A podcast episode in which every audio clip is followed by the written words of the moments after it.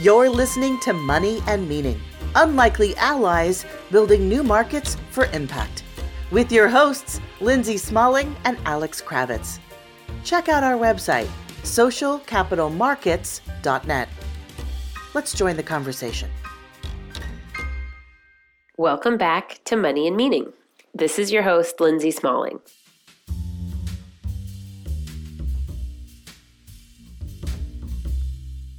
On this episode, I'll be interviewing some unlikely allies working together to address gaps in workforce development. We follow this theme of unlikely allies because it can be illuminating in so many ways. Partnerships are full of challenges, even when you're working with longtime collaborators. But when we find examples of organizations or individuals that are partnering in ways that seem outside of the norm, usually because they're reaching outside of their sector or they're taking a fresh look at a well recognized problem, it has so many insights, both because it shows innovative solutions and exposes also why these partnerships can be really challenging and slow to get off the ground. So I'm excited to have with us here Iscaira Jimenez, founder and CEO of LaborX. Iscaira was a 2014 Echoing Green Fellow and also an entrepreneur in residence with Google for Entrepreneurs. And I've known Iscaira for many years. And Orion Willis, who is a senior workforce development specialist for the city and county of San Francisco in their Tech SF program, which we'll learn a little bit more about.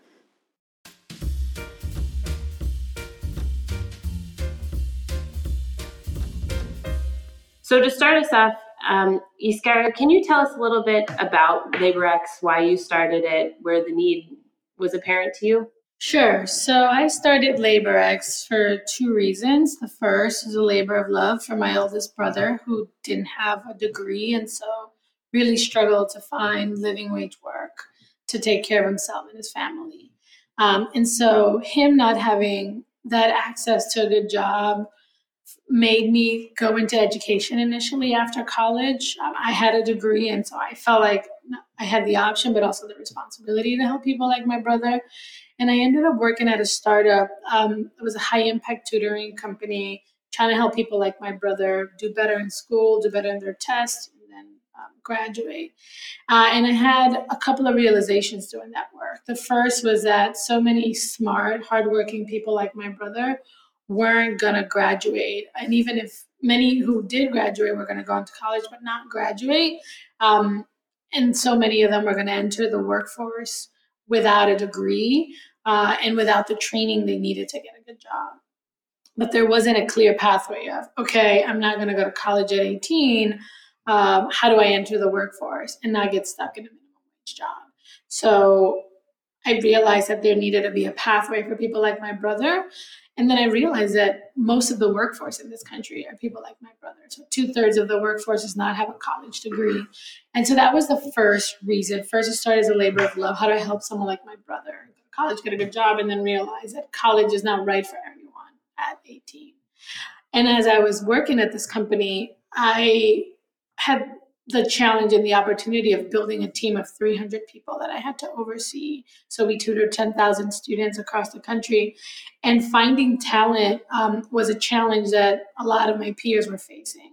I got very creative. I went into my community and went into churches and salons and just different places where I could find people who had you know, a strong work ethic, who were reliable and could, could do the work that needed to be done. And oftentimes those people, you know, didn't speak English, uh, but I didn't need them to. They just needed to help me register parents. And so people that other parents respected.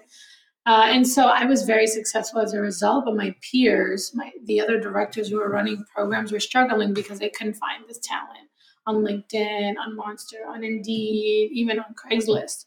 Um, and so I thought, what could I do, you know, to help other people who are building teams find people like my brother? So at that point, it was a big aha. I had first been looking at this problem from the point of view of my brother who had a hard time entering the workforce. But then, as a hiring manager myself, uh, building a team, I got to see the the challenge and the opportunity of finding quote unquote non traditional talents to people who maybe don't follow the traditional pathway to get to the workforce. Uh, and so that's how LaborX came to be. We wanted, um, we uncovered the two biggest barriers for people where sometimes a four year degree and the lack of strong networks to get a good job. So we want so we set out to build a talent platform that was skill based, that was tapping into this innovative talent that was being trained by an ecosystem of workforce programs, but we're going untapped um, or flying under the radar for most employers. And I think it's interesting how you've ended up with a tech solution to something that actually the problem is very much reinforced right now by technology. Can you talk about that a little bit? Yes. So I think uh, technology initially, um, so if you look at LinkedIn, it's based off of your social capital, right? And so who do you know? Can you get an intro to a person who can get you an intro who could potentially maybe help you get a job somewhere? And so if you don't go to college, oftentimes, or you're not, you know, well to do, you don't have very strong networks of people who work in the places you want to work.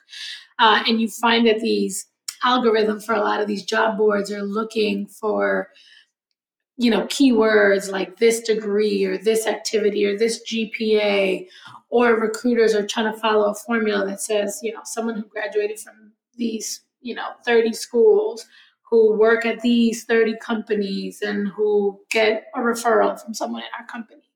Um, so the top 10% of the top 10 schools that you know and so you need networks or you need degrees to kind of be picked up by these algorithms and I learned that by one of our job seekers who went to an IT training program in the Bronx. He ran an experiment and he said, you know, I was dropping resumes everywhere and never getting a call back. And I kind of hacked my resume and in white letters, so you couldn't see it. I put in like MIT and Harvard and whatever. And then he started getting callbacks everywhere. And I was like, you know what's really interesting is that I think employers would want someone who would think outside of the box like that to like really prove a point, right? And so it you know, that was reinforced. It's like this person couldn't you know, otherwise he had all the skills he needed, but he didn't have that magic, you know, credential from a from a top university. Um, and so these algorithms that are just built by people who you know have a somewhat homogenous experience that went to college went maybe to a top school and are looking for things that their peers have. Um, you know everyone doesn't have the same formula or the same makeup uh, and it's not due to ability it's due to opportunity. A lot of people can't afford the cost of going to college right away or not working. So um, so yeah, it was a problem. I think that is exacerbated by technology, and so we're like, okay, how do we how do we hack bias? Basically, well, let's do away with the degree and the referral being the first entry points for someone, and then instead look at their skills, their work samples, you know, um, their ability, basically. Yeah, no, that's it's great. I think um, who builds the technology actually builds so much bias into the way it's created. Um, so, also with us here today, we have Orion Willis, who is our unlikely ally collaborator in this example.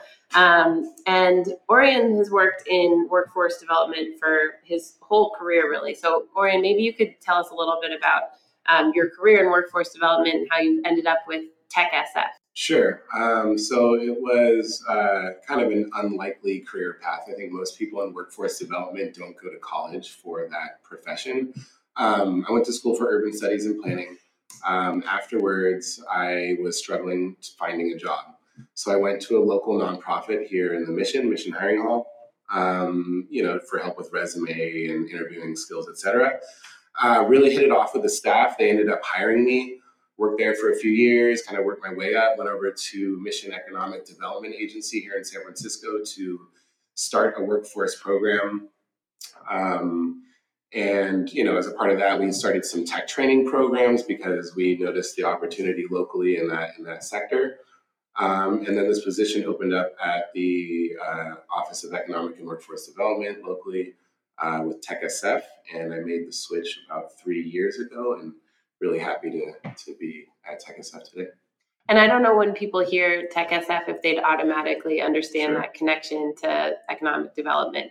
Um, maybe you can tell us a little bit more about TechSF and how that fits into why that makes sense for San Francisco. Sure. So um, back in 2012, uh, Mayor Ed Lee and the Office of Economic and Workforce Development uh, created TechSF in response to the uh, the awesome growth of the local tech sector, um, and there was all this opportunity being developed locally but a lot of those leads were not being extended to San Franciscans.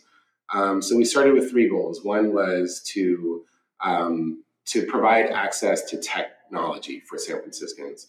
Um, uh, in addition to that, was to provide, provide access to tech training, um, and then lastly was to develop a uh, a pipeline and, and, kind of meet the demands, uh, both present and future, through our, our tech training cohorts. Um, what that looks like today is we fund 13 local training providers and partner with uh, Unified School District, San Francisco City College, and San Francisco State University um, to really uh, skill people up and, and get them competitive for local tech jobs. And so when when you're working with Tech SF and you're finding these people who have skills or you're providing the skills, how does how did this collaboration with LaborX come to be and how is that sort of solving a problem that you were seeing in doing the work that TechSF sought to do? Yeah, so I think Iskyder touched on this um, earlier. Uh, we've had a lot of success in TechSF. We've placed more than 2,500 people into local jobs or paid internships. Um, those outputs are uh, far more diverse than what you're seeing in the tech sector. So, 14% uh, African American, 18% uh, Latinx, um, which is is way more diverse than what you're going to see locally and nationally. Um, but at the end of the day, we still were having challenges placing all of our folks. And I think a part of that is that people did not have that network that Iskyder talked about. Um, and we didn't have the technological solution to be able to direct employers to a data database that has all of our talent on it. Um, so something that we'd been hearing feedback from our local industry uh, partners for a long time, like you know, sending us resumes from your the CBOs is not um, proficient um, something that we, we, we knew we needed. And um, my manager, Patrick Mitchell, met Iskyder at a conference some time ago. Yeah, well, um, so part of our team was at a roundtable um, around innovating workforce. And so we had a meeting with Patrick, the workforce director at the time, and talked about what would it look like to just run a, a pilot um, and get a couple of graduates from some of these innovative programs uh, that are doing great training and are reaching uh, lower opportunity folks, so folks who don't have those strong networks, be they opportunity youth or veterans or immigrants, uh, but all local um, talent. And and we did that. Um, you know, we had a big conference called Beyond the Degree, where we tried to explain the value proposition to employers to look beyond the degree and and tap into this innovative workforce ecosystem. We invited, I think, over 20 training providers came, um, and we wanted to flip the the power dynamic. And so instead of job seekers going to employers like every job fair out there and having to like sell yourself, like how about we get the employers to come and learn about all the training providers um, and learn about you know the opportunity that way. And then if there's interest and demand, you know, then a partnership, a formal partnership with the city of San Francisco would make sense. Um, and so they put out an RFP, we applied, and we're now, you know, working together to basically create that clearinghouse of talent from, you know, they identify the training providers um, who are training in demand folks for apprenticeships um, and, you know, full time with the goal of it being full time employment. Uh, and we basically work with those training providers to help their graduates build robust portfolios that include not only your traditional resume, but work samples, scale data, any relevant industry certifications, and sometimes even a video resume so that employers can really get a feel.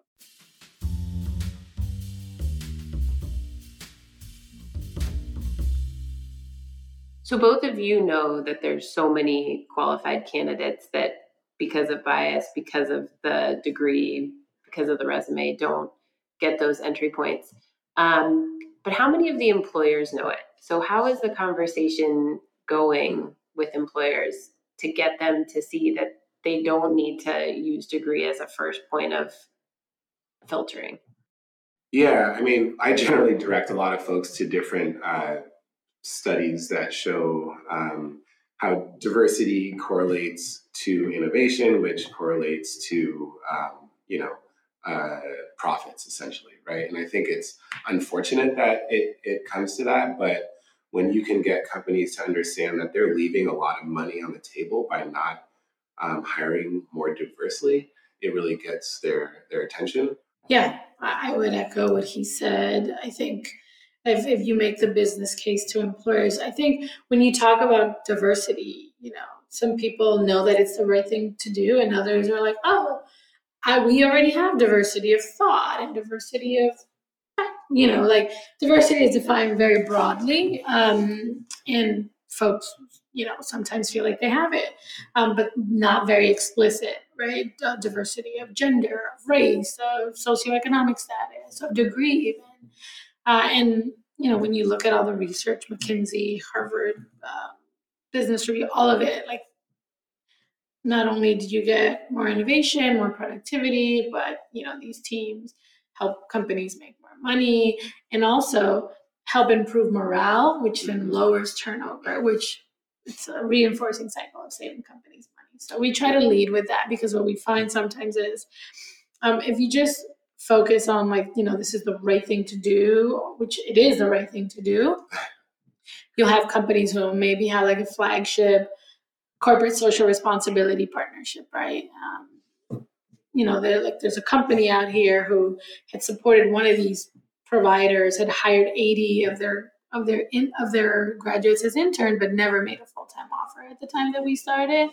And so it's like, okay, how do we get this from like something good and you're supporting like the youth to like, no, actually, this is what our business needs so that we make better products and we don't have a lot of those um, you know gaps that turn into fiascos and nightmares for companies whether it's around gender or race or you know things like that well speaking of that i mean there have been quite a few of those gaps and fiascos yeah. in silicon valley but in other industries as well lately um, saying you know release your statistics on how many women you have how many people of color you have um, has that sort of opening of the code or i mean in a lot of cases it seems like it was the first time that a lot of these companies even looked at that data for themselves that maybe their awareness levels even within their own companies and certainly as an industry has been heightened. Have you seen that change the the dialogue between you and employers? I think so. I mean i think it's it's been a slow process. I feel like google kind of led you know they were one of like the big name companies who came out and published that data. And, you know, the data wasn't flattering. It was like 1% black and 3% um, Latinx. And so in a country that, you know, in less than 20 years, black and Latinx or non-white folks are going to be the majority. And this is a majority minority state. Um, so I think setting that standard, other companies then followed and realized, okay, let's you know let's talk about the elephant in the room. Yes this is an issue. Now let's get to work. But i think figuring out how to get to work um, proved that you know there were opportunities for a lot of companies but also challenges. And i think the companies that kind of went ahead and started apprenticeship programs and, and i saw that happening a lot over the last two years which i think um, maybe they weren't initially formally registering them with the department of labor but they were starting their own like linkedin comes to mind they started um, their apprenticeship program. I remember talking to them about it, and they're like, you know, we were just, we got 400 applications in like very little time, and we were blown away by the quality of the talent. And now we're doubling down, and like, you know, and we're like, well, we knew this all along, uh, but it's nice that you know that companies are are are starting to.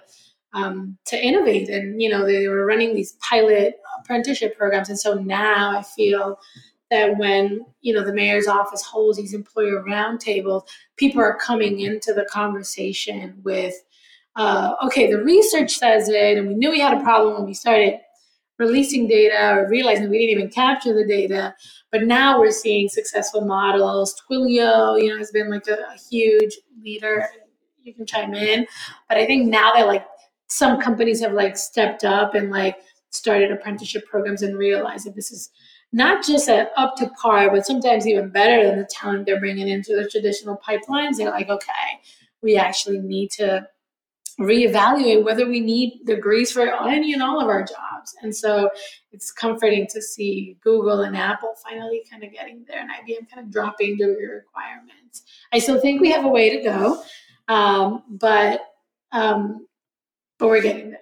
Are you seeing the conversation change? Yeah, no, I, I completely agree. I think um, just as a whole, companies are a lot more creative right now around sourcing talent because uh, they're really feeling this like hiring squeeze. So there's they're getting hit from two angles. There's the, the negative kind of PR that companies are getting who are releasing their data, but at least they're doing that and they're saying, hey, this is something that we want to address. Um, and then there's also the issue of colleges just not graduating people quick enough. So I would say over the last couple of years, um, we get a lot more positive responses from companies, uh, which is great around, uh, you know, hey, we do have this local this local pipeline for you, um, and you can onboard them through internship or apprenticeship, etc.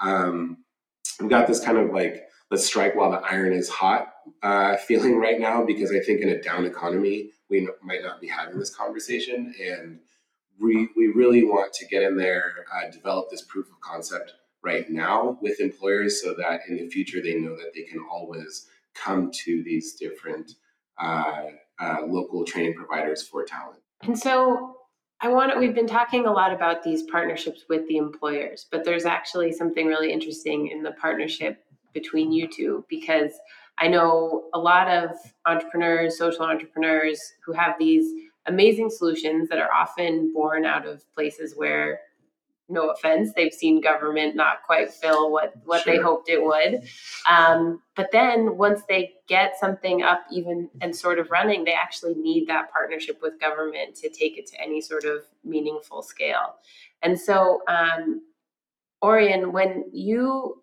when you and patrick met Iscaira, um, were you ready to work with an entrepreneur at a relatively early stage or did that seem a little outside of the comfort zone?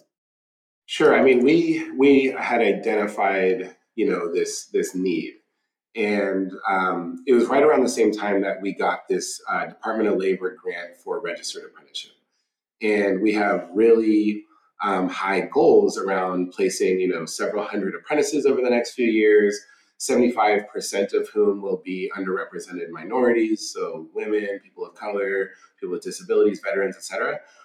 And we knew that we were not going to meet those goals through our kind of status quo of having our CBO send resumes, etc. Clarify, uh, sorry, what is a CBO? Oh, community-based organization. Great. Um, and you know, LaborX came along and had uh, very explicit goals around um, let's let's source specifically underrepresented talent and, and get them all onto a platform where we can you know then go and market them to local industry. Um, and so i don't know that we were we were ready at th- that day that you know we met Iscaira, but um, you know as it came time for us to kind of look at our funding for the next couple of years, we said this is something that we want to write into an RFP. And uh, luckily, uh, LaborX responded. If you're enjoying this conversation and want to hear more interviews with business leaders who are working towards creating more inclusive economies, check out the podcast Next Economy Now I was just listening to a really interesting interview they did with Paul Polman, the former CEO of Unilever, where he talks about the role of corporations in driving systemic change, and I highly recommend checking it out. So, once again, that's Next Economy Now. Find it wherever you get your podcasts.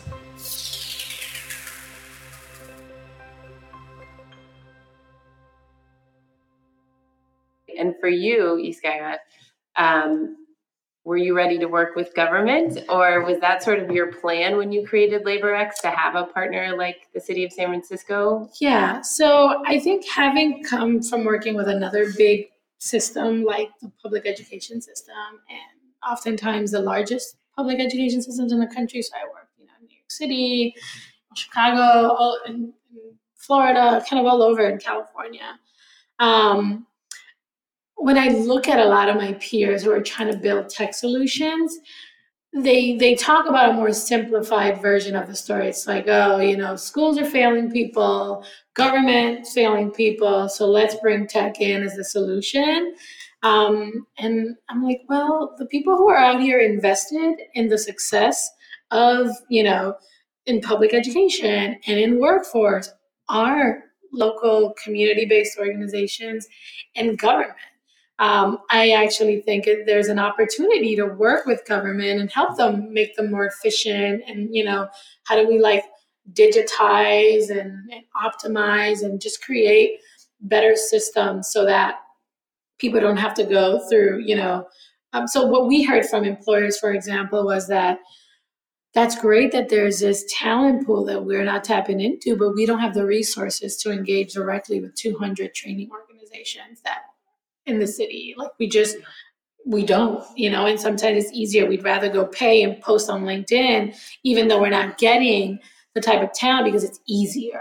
Um, and so we're like, okay, so if it was easy to tap into this talent, then you would. Is that what I'm hearing? And so, you know, it's where I wanted to get them, and they would say yes. We're like, okay, great. We're gonna do the work of building this from the bottom up, as opposed to like how do we trickle this down and you know create an AI chatbot or like a scraper that like looks for this you know and just gets everyone?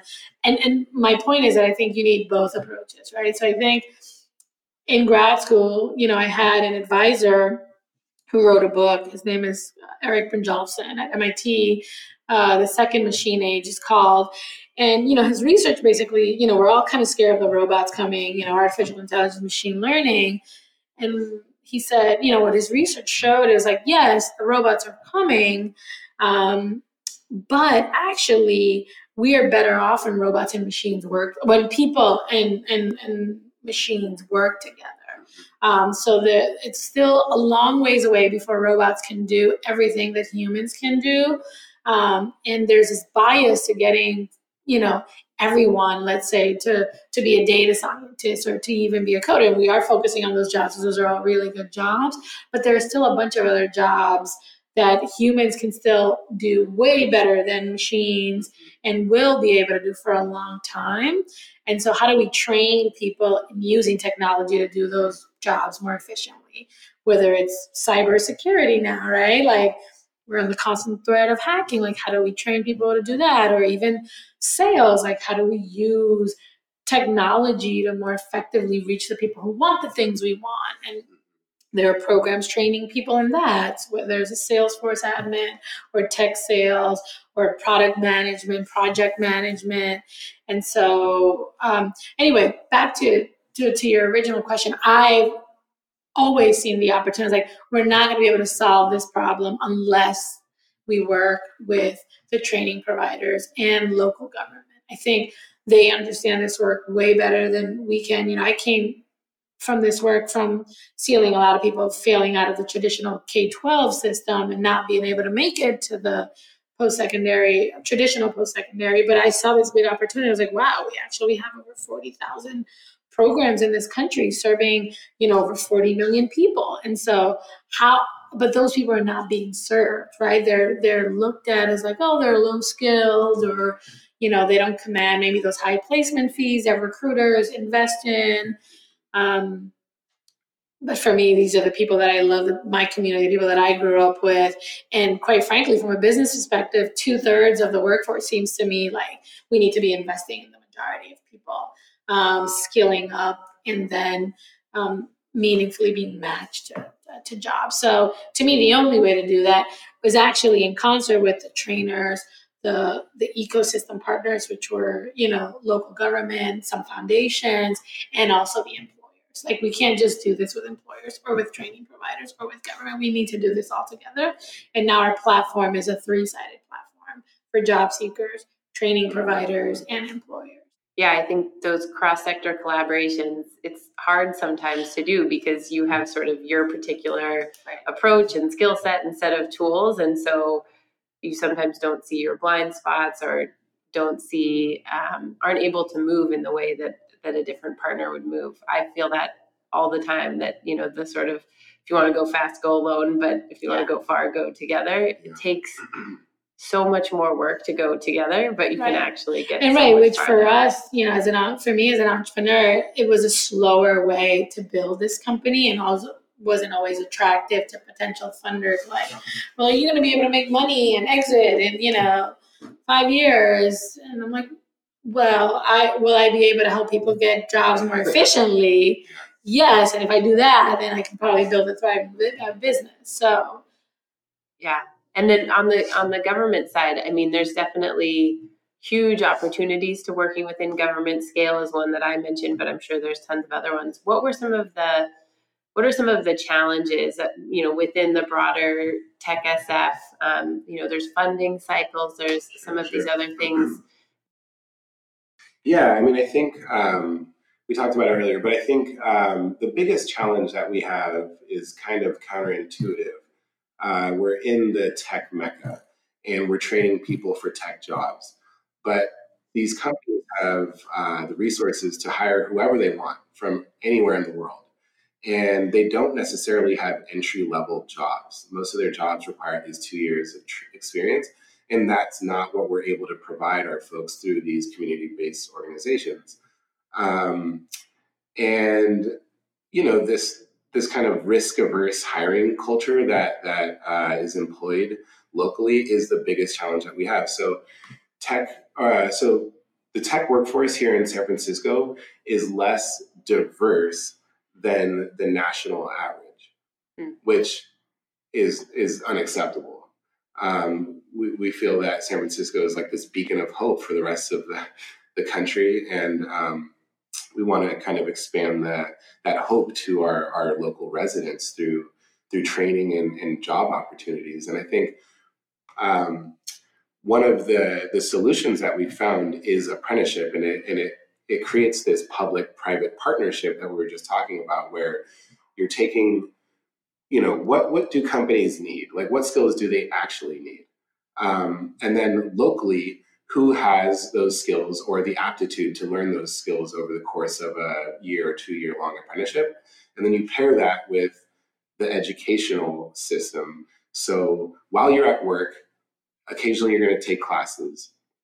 At the end of this program you will be fully proficient in this occupation and it's it's a win-win. So if two-thirds of the country um, are not graduating college today, to assume that those two thirds of the country are not, uh, they don't have the aptitude to, to perform technical roles is, is really short sighted. And um, I think a lot of the work that we are doing locally is just to try to educate local employers about the opportunity that is sourcing from you know non-traditional pathways through apprenticeship um, and working with with TechSF in a, in a public-private partnership.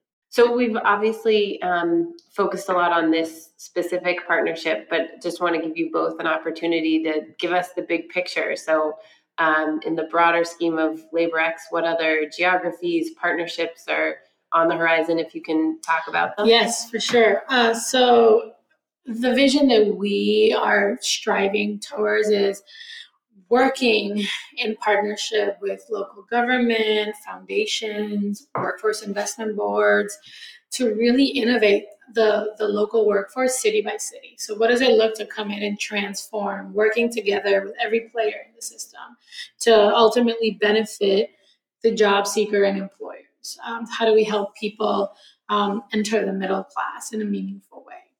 Um, and so for us, we've started here, you know, this is the tech mecca. And so we've been able to find partners in government, in private industry, in you know, um, community based organizations who are willing to, to co create this. You know, like you said, I'm an early stage entrepreneurs. And so we don't have the, you know, we didn't have everything built out. But, you know, in partnership, we realize, okay, what are the things that are valuable to all parties? And then we can build that really quickly.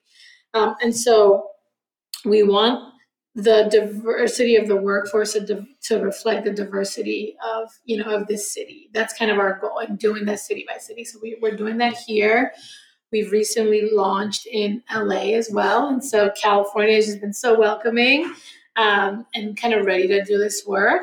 Uh, and we have a couple of other cities in the pipeline where we're um, where we're in preliminary talks. How do we do this in New York City and Philadelphia and Boston? So Philadelphia has the highest poverty rate of you know of, of, a, of a major city in this country. Um, you know new york city also tons of income inequality. You, these are some cities with like some of the most thriving ecosystems of you know tech or employment ecosystems. Um, but don't always match the opportunity for everyone there so uh, you know, launching in LA now and then a couple of cities in the Northeast. And really, we're working with local government foundation in LA. We're working with the Annenberg Foundation. Um, you know, they have this initiative called Pledge LA, where they're um, trying to get companies on board with helping make LA a better place to live and work, which I think at the end of the day is what every local government's trying to do. Um, and so, how do we bring people together, talk about the challenges, the opportunities, and then co-create the solutions that are going to get everyone you know what they need to, to thrive. Uh, companies need the talent to thrive talent needs good you know jobs um, and then hopefully you know um, when we correct a lot of the friction in this ecosystem um, we go on to solve other issues that are created. And orion what are you seeing for san francisco for tech sf what are beyond the partnership with laborx sure i mean i think just to piggyback on that, I think we want to see more uh, more locals, and and and and what I mean when I say locals, locals are diverse here, so we want to see that reflected in the in the tech sector. Um, we want local companies to really understand that we're providing a business solution. This isn't like charity or philanthropy. This is going to help them solve a, a challenge that they have. Um, I, I think we want to develop this proof of concept that we can then share with our regional partners. Um, there's a lot of interest coming out of the East Bay, out of the South Bay, the Peninsula, um, and a lot of those uh, folks are looking to us um, for some guidance and direction here. And so we feel like there's some pressure, but it's you know it's good pressure. Um, and yeah, we just really want to see a community that's that's uh, experiencing fully the benefits that the tech sector has created.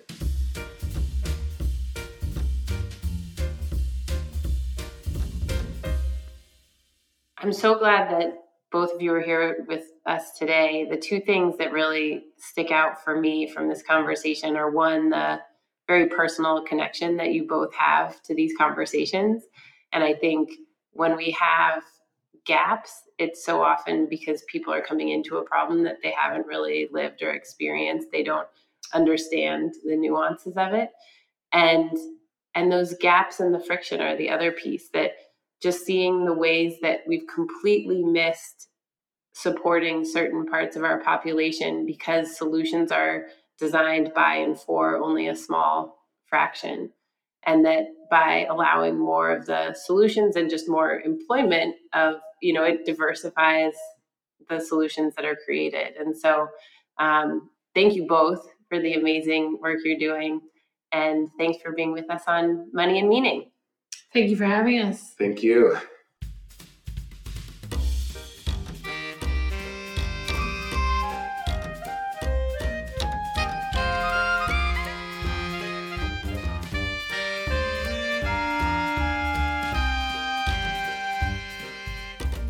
You've been listening to Money and Meaning Unlikely Allies Building New Markets for Impact with your hosts, Lindsay Smalling and Alex Kravitz.